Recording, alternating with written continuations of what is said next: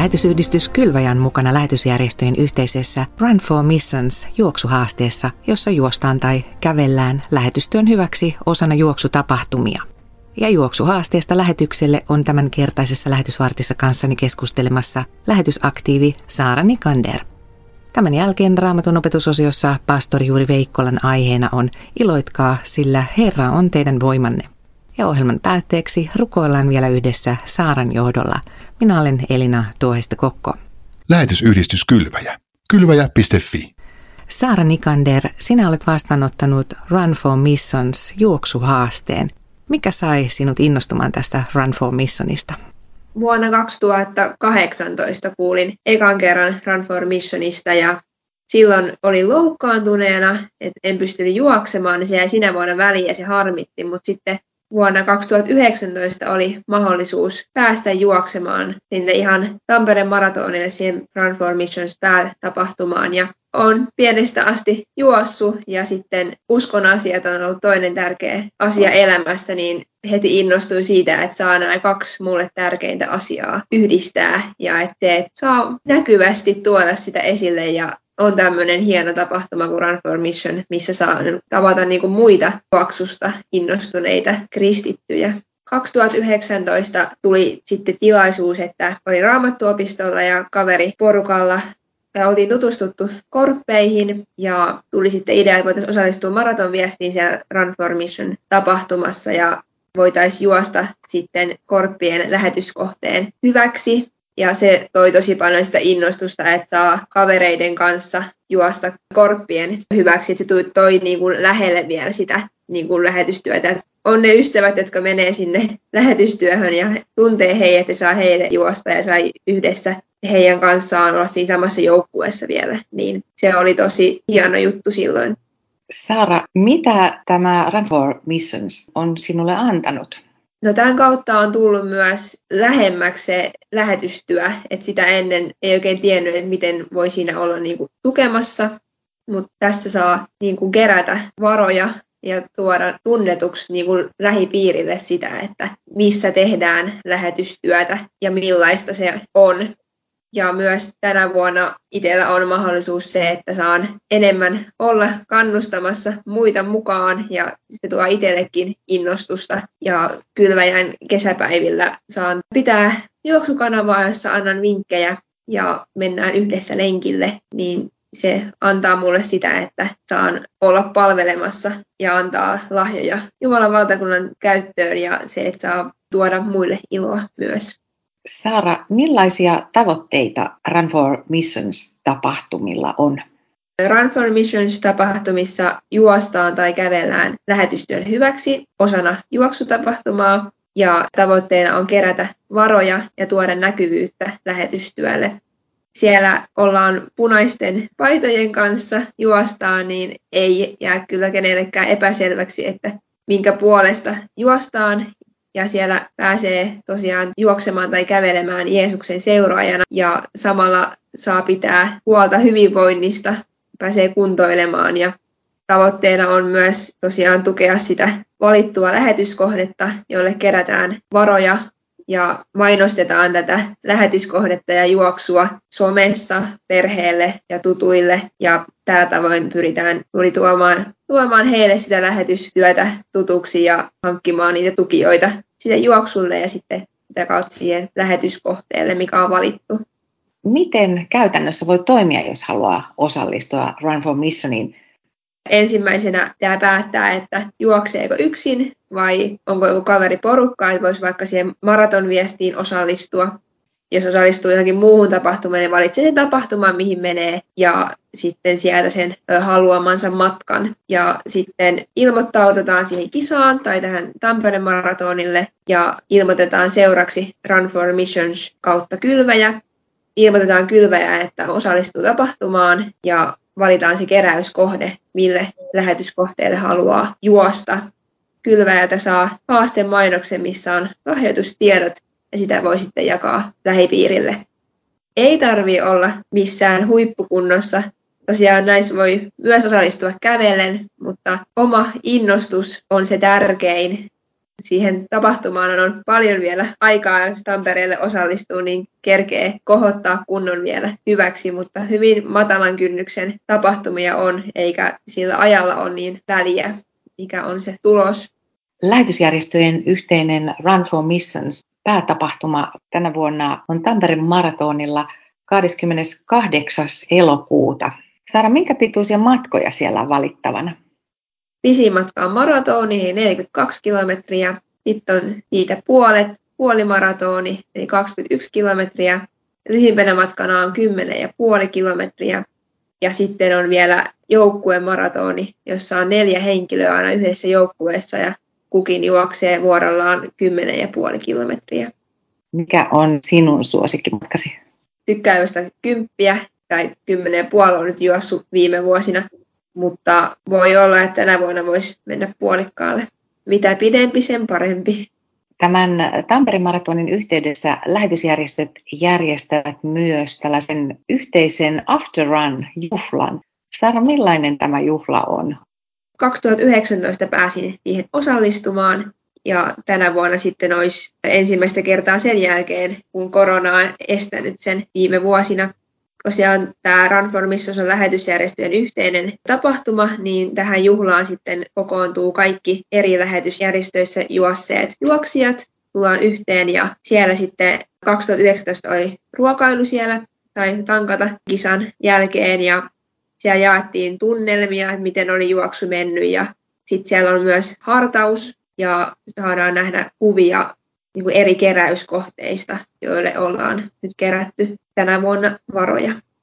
Lähetysjärjestöjen yhteisessä Run for Missions päätapahtumassa 28. elokuuta Tampereen maratonilla Kylväjältä juoksemassa ovat muun muassa Hannat Lindberg ja Räsänen, Petteri Tiainen ja Miika Korppi.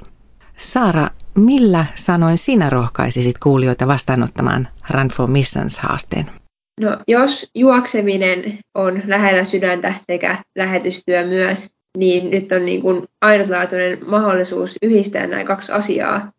Ja jos on miettinyt, että voiko näitä kahta asiaa tehdä yhdessä, niin se on mahdollista ja siellä on paljon muitakin, joilla on niin kuin samat intressit, niin se saattaa niin kuin innostaa paljon, yllättää, että ei olekaan ainut ihminen, että on muitakin kristittyjä, joilla on se juoksu lähellä sydäntä.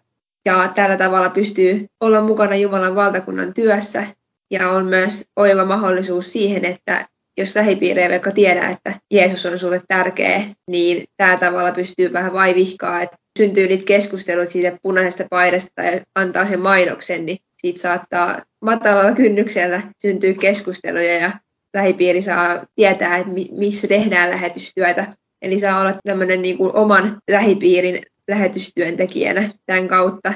Ja myös se, että jos vaikka on seurakunnassa muita juoksijoita, niin siellä voi niinku kerätä tämän maraton viestijoukkueen ja voi sitten niinku yhdessä johonkin kohteeseen kerätä rahaa ja voi myös sitä kautta tulla semmoinen vaikka tapa, että käydään yhdessä niinku lenkillä. että yhteisöllisyyttä myös. Näin lähetysaktiivi Saara Nikander. Ilmoittautumiset ja lisätietoja Run for Missions juoksuhaasteesta löydät osoitteesta r4m at kylvaja.fi. Halutessasi voit myös liittyä lähetysjärjestöjen yhteiseen kaikille avoimeen Run for Missions Facebook-ryhmään. Ja nyt Raamatun opetusosiossa vuorossaan pastori Juuri Veikkola. Iloitkaa sillä Herra on teidän voimanne. Nehemian kirja tunnetaan teemastaan rakentaa Jerusalemin kaupunkiin muurit ja saada kaupunki turvattua. Matkalla tähän päämäärään voimme lukea Nehemian syvästä uskosta ja myötätunnosta nousevasta työnäystä – Vastassa hänellä oli virkamieskoneiston labyrinttejä, juonittelua ja syytöksiä. Kaiken sen keskellä häntä kantoi luottamus Jumalaan. Usein Nehemian kirja muistetaan vain sen ensimmäisestä osasta, muurin rakentamisesta. Hänen missionsa ei kuitenkaan päättynyt siihen. Jerusalemin muurin uudelleen rakentamisen lisäksi hänen päämääränsä oli rakentaa kansan sydämet.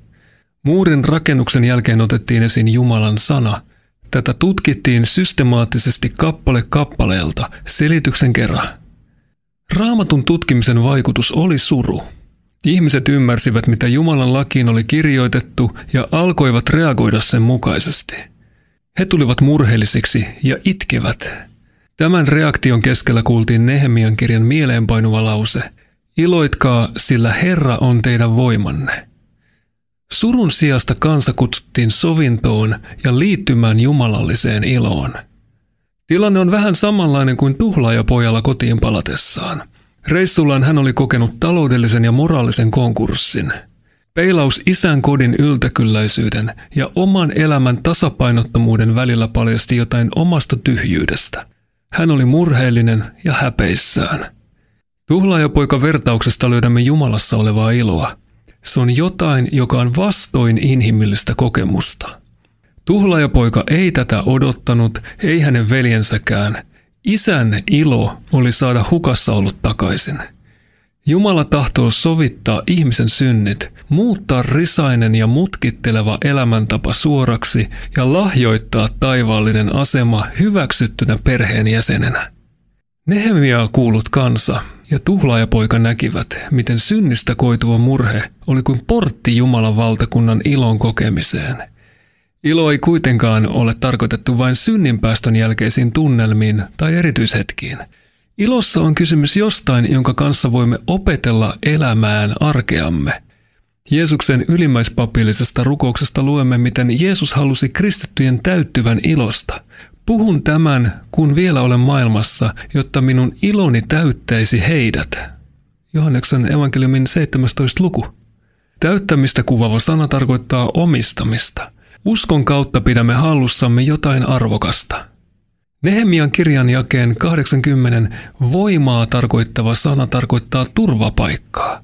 Jae voitaisiin kääntää siis näin, iloitkaa, sillä Herra on teidän turvapaikkanne. Jakeessa käytetyn termin alkuperäismerkityksen kautta meille maalataan kuva siitä, mistä uskossa on kysymys. Jumalan tunteminen antaa pääsyn hengelliseen tilaan muurien sisälle linnoitukseen. Tässä turvapaikassa saamme luvan kanssa kokea iloa.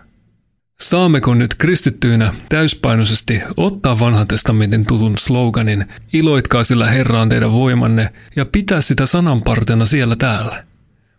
Ehdottomasti. Mikään ei kuvaa hengellistä perintöämme paremmin kuin tuo Nehemian kirjan lause. Ei ole edes väärin käyttää siihen kolme kasikäännöstä, jossa sopii paremmin suuhun.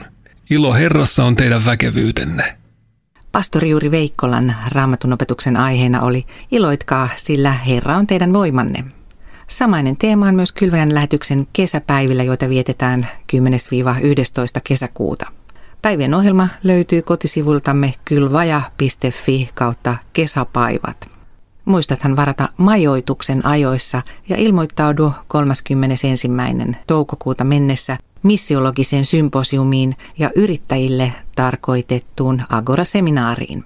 Ja nyt lähetysvartin päätteeksi saamme rukoilla vielä Saara Nikanderin johdolla. Rakas taivaallinen Isä, kiitos, että sinussa me elämme, liikumme ja olemme. Kiitos mahdollisuudesta olla käytössäsi ja juoksemalla viedä sanomaa pojastasi ihmisten keskelle, lähellä ja kaukana.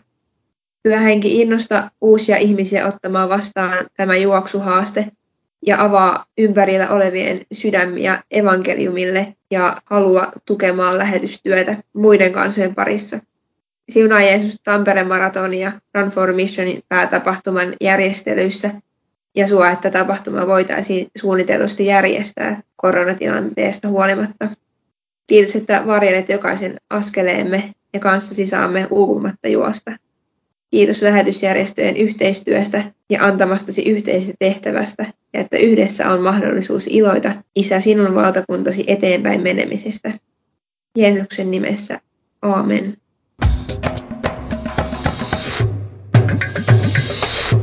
Kylvaja.fi